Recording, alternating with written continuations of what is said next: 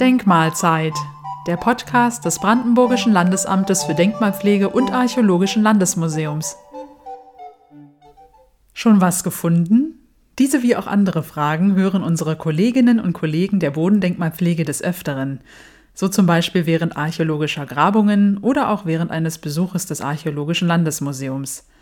Anlässlich der Europäischen Archäologietage, die 2021 vom 18. bis zum 20. Juni stattfinden, haben wir Sie, liebe Hörerinnen und Hörer, vor kurzem gebeten, uns Ihre Fragen zu unserer archäologischen Arbeit zu schicken. Unter den zahlreichen Einsendungen haben wir die nun folgenden Fragen ausgewählt und unsere Expertinnen und Experten um Antworten gebeten. Den Anfang macht Landesarchäologe Prof. Dr. Franz Schopper, Direktor des Brandenburgischen Landesamtes für Denkmalpflege und Archäologischen Landesmuseums. Von ihm wollen wir wissen, wo findet man in Brandenburg die ältesten Funde? Die ältesten Funde Brandenburgs aus der mittleren Altsteinzeit, dem Mittelpaläolithikum, weit über 100.000 Jahre alt, findet man nicht in Nähe der Oberfläche wie aus den anderen Perioden, sondern da unsere Landschaft durch die Eiszeit geprägt ist, mehrmals durchgewühlt und durchgeknetet durch die vor- und zurückweichenden Gletscher, finden wir diese Funde nur noch in der Tiefe, in Kiesgruben, in Sandgruben oder mit einem ganz spektakulären Befund bei Jenschwalde in der Braunkohle 23 Meter unter der Oberfläche. Dort konnten wir durch intensive Beobachtungen am Rande eines ebenzeitlichen Sees nachweisen, dass dort der frühe Neandertaler vor 130.000 Jahre zugange war. Wir haben hier zwei Artefakte und was ganz besonders spannend ist, auch Reste eines sehr, sehr großen, wohl ausgestorbenen Pferdegattung. Diese Pferdeknochen zeigen Schnittspuren, sodass wir hier den ältesten Jagdplatz Brandenburgs vor uns haben. Und natürlich freuen wir uns, dass wir die Stücke auch im Archäologischen Landesmuseum in Brandenburg an der Havel zeigen können. Was ist der wertvollste Fund im Land Brandenburg? Und gibt es Kriterien, die den Wert eines Stückes bestimmen, oder ist der Ausstellungswert individuell? Bei archäologischen Fundstücken geht es erstmal nicht um den Wert, nicht den Wert der Materialien, die genutzt wurden, oder um den Wert, den man im Kunst- und Antiquitätenhandel vielleicht erreichen könnte, sondern es geht um den Wert für die Forschung. Und hier gibt es natürlich verschiedene Blickwinkel. Äh, jeder hat seine eigenen Spezialitäten, seine besonderen Fragestellungen. Und wenn da ein Mosaikstein aufblitzt und einen weiterbringt und zu Ergebnissen führt und zu neuen Fragen führt, dann hat das Fundstück, dieser Fund einen ganz, ganz besonderen Wert. Und den kann natürlich auch nicht jeder erkennen. Oft ist es auch so, dass diese Fundstücke gar nicht unbedingt so leicht zu vermitteln sind, also im Museum zu präsentieren, sondern vielleicht einfach nur ein kleines Indiz geben, um diese Lücke zu füllen. Wenn Sie sich vorstellen, Sie finden ein Puzzlesteinchen von einem 5000 Teile Puzzle, wenn Sie nicht wissen, wo es hingehört, sagt es Ihnen vielleicht nicht so viel. Und darum versuchen wir auch im Museum darzustellen, wie wir zu den Ergebnissen kommen. Aber natürlich gibt es ganz herausragende Funde, zum Teil auch aus Edelmetall, aus Bronze, aus Glas, die tatsächlich ganz besonders ansprechend sind und uns den Menschen von damals deutlich näher bringen. Die Archäologin Dr. Johanna Brater gibt uns Antwort auf die Frage, Ab welchem Alter gelten Funde bzw. ausgegrabene Objekte eigentlich als archäologische Artefakte? Hilft also erstmal nur ein Blick ins Gesetz. Und das Gesetz, Paragraph 2 des Denkmalschutzgesetzes Brandenburg, sagt, Denkmale sind Sachen, Mehrheiten von Sachen und so weiter und so weiter, die wegen ihrer geschichtlichen, wissenschaftlichen, technischen und so weiter Bedeutung, an denen ein öffentliches Interesse besteht. Von Zeit ist da nicht die Rede. Und auch wenn man sich genauer anguckt, was zu Bodendenkmälern gesagt wird, dann steht also auch dort nur, was Bodendenkmäler genauer sind, nämlich unbewegliche Sachen und bewegliche Sachen, Reste, Spuren von Gegenständen, die sich im Boden oder in Gewässer befinden oder befanden. Auch da ist von Zeit nicht die Rede. Das heißt, im Grunde interessieren wir uns für alles und bergen alles. Würde im Rahmen einer Ausgrabung beispielsweise auch Abfall aus der DDR als Fund aufgenommen, dokumentiert und aufbewahrt werden? Da kann man im Grunde nur mit den Juristen antworten, es kommt drauf an. Und zwar kommt es darauf an, in welchem Umfeld wir uns bewegen und ob wir zu bestimmten ja, Gegenständen oder Situationen schriftliche Überlieferungen haben oder eben nicht. Ich denke da ganz konkret zum Beispiel an Überlieferungen so aus dem Grenzbereich. Zum Beispiel, wenn wir im Bereich von Grenztürmen Blechdosen finden, Eierschalen, Reste von Transistorradios, Blechdosen von Konserven mit Brandspuren, dann kann man darauf rückschließen, mit was sich die Grenzposten in ihrem ja, offenbar nicht immer spannenden und auch vermutlich nicht immer gerade warmen Alltag beschäftigt haben, nämlich zum Beispiel mit den Bonawachsöfen. Das sind diese Konservendosen, die mit Bonawachs gefüllt wurden und angezündet wurden oder eben auch das Radio hören, was natürlich nicht erlaubt war und auch das Herstellen von Spiegeleiern in den Blechdosen, Blechbrotdosen. Das sind dann so ja, Informationen, die wir kriegen, über die es eben keine schriftlichen Informationen gibt und die uns aber im Grunde den Alltag näher erläutern. Und sowas bergen wir. In anderem Umfeld würden wir das nicht bergen, aber gerade im Grenzbereich gibt es natürlich Auskünfte über Sachverhalte, von denen wir keine schriftlichen Überlieferungen haben. Wem gehört ein archäologischer Fund eigentlich und wie verhalte ich mich, wenn ich solch einen Fund gemacht habe? Die Antworten auf diese Fragen weiß der Archäologe Dr. Thomas Kersting. Ja, das sind Fragen, die unseren Alltag als Bodendenkmalpfleger betreffen. Wir haben hier das Glück, in Brandenburg ein modernes Denkmalschutzgesetz zu haben und nach diesem Denkmalschutzgesetz sind alle Dinge von geschichtlicher Bedeutung, die sich im Boden oder im Wasser befinden, automatisch mit Entdeckung Landeseigentum. Das heißt, wir brauchen jetzt als Landesbehörde nicht mit irgendwelchen Findern oder Grundstückseigentümern über den Verbleib von Funden zu verhandeln. Sie gehören automatisch dem Land und gelangen automatisch in den Besitz des Fachamtes, welches die Stücke dann eben restauriert, auswertet, ausstellt, bekannt macht. Und da man natürlich davon ausgehen muss, dass nicht alle Funde draußen auf dem Acker oder auf der Wiese von Archäologen gefunden werden, sondern häufig von Laien, von interessierten Bürgern, von Ehrenamtlern einfach zufällig angetroffen und aufgelesen werden. Dafür gibt es die Meldepflicht, die gesetzliche Meldepflicht, also jeder, der einen solchen Fund findet, von dem er annehmen kann, dass er von Bedeutung ist, der hat die Pflicht, diesen bei der Fachbehörde oder bei der unteren Denkmalschutzbehörde, bei der Kreisbehörde zu melden und dann auch abzugeben. Daran anknüpfend können auch Privatpersonen nach Bodenfunden suchen. Wer darf eigentlich eine archäologische Grabung durchführen? Wir fragen die Archäologin Deborah Schulz.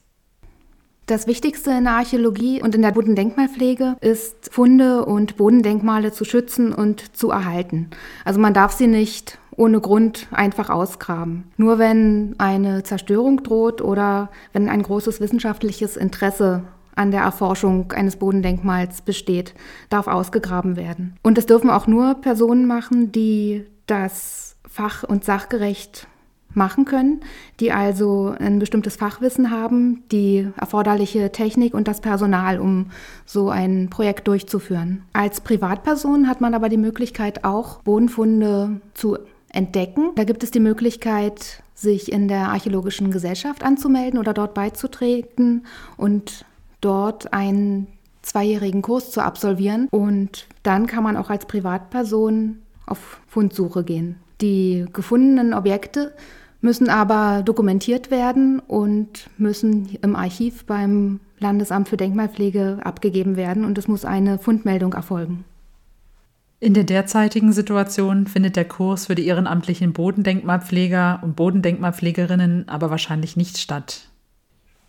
Nein, zurzeit findet das leider nicht statt. Wir hoffen aber, dass wir das bald wieder anbieten können. Was passiert mit Funden, die nicht ins Museum kommen?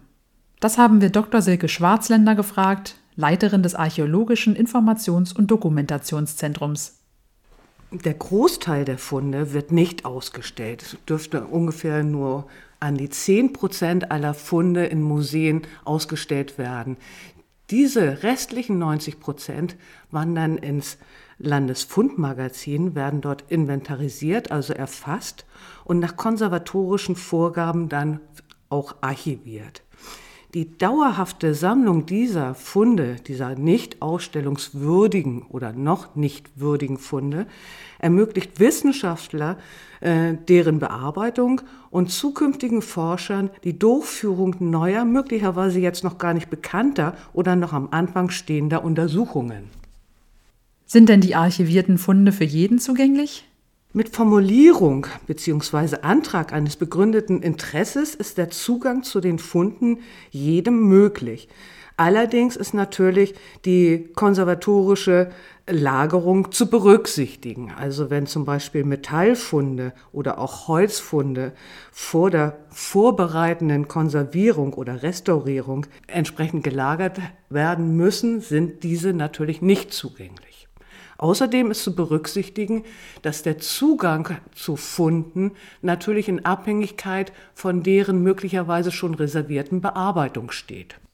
Warum wird heutzutage bei Ausgrabungen von Archäologinnen und Archäologen die Fundstelle immer noch von Hand gezeichnet und nicht mit anderen Techniken aufgenommen?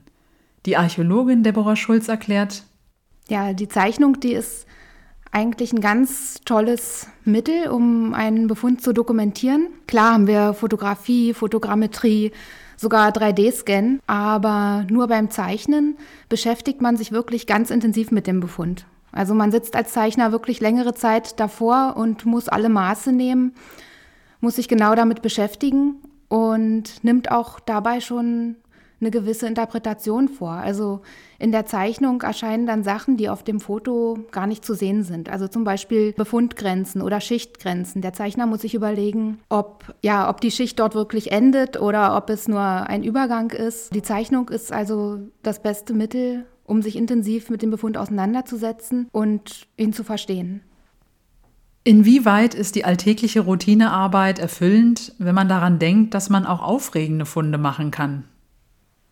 Für mich aus der Sicht des Ausgräbers und der praktischen Archäologin ist die tägliche Routinearbeit total erfüllend, weil man hat zwar jeden Tag einen ähnlichen Ablauf, man hat immer die gleichen Arbeitsabläufe, aber man weiß nie genau, was kommt. Also jeder Tag ist von neuem spannend. Man weiß nicht, wenn man die Baggerschaufel ansetzt, sind Befunde darunter, wird man die erkennen können, sind die gut erhalten, sind die schlecht erhalten. Man weiß auch noch nicht, wie tief man baggern muss. Also insofern ist für mich die tägliche Arbeit total erfüllend und auch sehr aufregend. Der Grund, warum ich Archäologie studiert habe, war eigentlich nie der große Fund oder der spannende Fund, sondern für mich ist am faszinierendsten, dass wir anhand von kleinsten Spuren oder kleinsten Hinterlassenschaften im Boden einen Teil der Geschichte nachvollziehen können. Das ist eigentlich das wirklich Spannende für mich bei der Arbeit.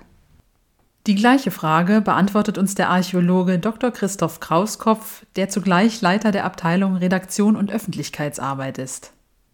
Ich sitze ja nun im Wesentlichen am Schreibtisch und habe auch außer den Forschungsaufgaben natürlich ganz andere, kann mich also nicht ständig mit den archäologischen Forschungsinhalten beschäftigen, die mich wirklich interessieren. Aber einerseits ist die andere Routinearbeit, wie zum Beispiel auch einen solchen Podcast hier zu entwickeln. Sehr spannend. Auf der anderen Seite ist die Ausgrabung mit dem ganz besonderen Fund nicht unbedingt das Allerwichtigste. Das ist natürlich sehr schön und wenn man an große Entdeckungen in der Menschheitsgeschichte denkt, natürlich wäre das ganz nett, sowas zu haben, aber letztendlich ist das nicht der Grund, warum ich Mittelalterarchäologie studiert habe. Ich interessiere mich fürs Mittelalter und die Archäologie ist gerade in dieser Epoche ja auch nur ein Teil der ganzen Geschichte. Der Antrieb ist, ein Gesamtbild der historischen Verhältnisse zu schaffen. Das können wir natürlich nur in Ansätzen hinbekommen. Wir werden niemals ein vollumfängliches Bild schaffen können oder gar genau verstehen, wie der mittelalterliche Mensch gedacht hat und warum er was gemacht hat. Aber wenn wir das mal mit einem Bild betrachten, jeder einzelne Fund ist ein Mosaiksteinchen, das zu diesem Bild beiträgt. Also das Spannende ist die fast detektivische Arbeit an einem solchen Ausschnitt eines Mosaikbildes. Ob ich dann nur dafür auf eine Grabung muss und einen ganz besonderen Fund mache oder vielleicht das ganz Gewöhnliche finde oder ob ich das vielleicht sogar in unserer Sammlung entdecke, wo ja sehr, sehr viele Funde aufbewahrt werden, das ist eigentlich egal. Es geht wirklich um die Schaffung des Bildes am Ende und nicht um das einzelne Objekt. Und nun kommen wir zur letzten Frage. Was macht das Landesamt für Denkmalpflege und Archäologische Landesmuseum, um eine umfassendere gesellschaftliche Resonanz zu erreichen? Welche Ideen gibt es, die brandenburgische Ur- und Frühgeschichte wieder mehr in den Fokus zu rücken?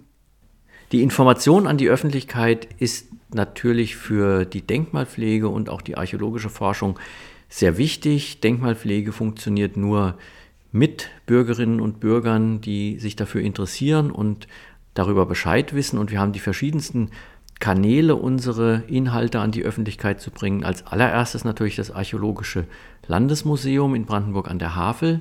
Dann haben wir die Öffentlichkeitsarbeit, die hier im Landesamt für Denkmalpflege Pressemeldungen herausgibt, Radiointerviews selber gibt oder organisiert für die Kolleginnen und Kollegen, die Fachreferenten und Fachreferentinnen. Eine Öffentlichkeitsarbeit natürlich auch im Museum. Das Museum hat einen Facebook-Account und ist auf Instagram. Und wir machen natürlich auch diesen Podcast. Und dann gibt es jedes Jahr, das ist vielleicht ein bisschen eine Besonderheit, unseren Jahresfilm zur Landesarchäologie. Diese Jahresfilme können auch über unsere Website erreicht werden. Das BLDRM bringt verschiedene Kategorien von Publikationen heraus. Einmal sind das wissenschaftliche und für die breite Öffentlichkeit, die sich für die Archäologie interessiert, ist da vor allem das Jahrbuch Archäologie in Berlin und Brandenburg zu nennen, das beim Theis Verlag bzw. der Wissenschaftlichen Buchgesellschaft in Darmstadt jährlich erscheint und die wichtigsten Ausgrabungen immer des vorhergehenden Jahres präsentiert. Und wenn Sie sich, liebe Hörerinnen und Hörer, für die Jahresfilme oder unsere Publikationen interessieren, finden Sie diese wie auch weitere Informationen zu den europäischen Archäologietagen auf unserer Website bldrm-brandenburg.de.